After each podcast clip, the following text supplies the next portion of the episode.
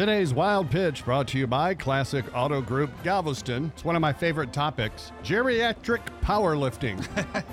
a 100 year old great great grandmother has set a record for the oldest competitive female powerlifter by lifting up to 150 pounds. Wow. Edith Traina from Tampa is a former dance instructor who started pumping iron at age 91. After breaking briefly due to the COVID 19 pandemic, she's back powerlifting and training again for a competition in November. By the way, she credits her daily regimen of vitamins and martinis. Hmm. You know, all this time I didn't realize I've been training to be a powerlifter. That's today's wild pitch.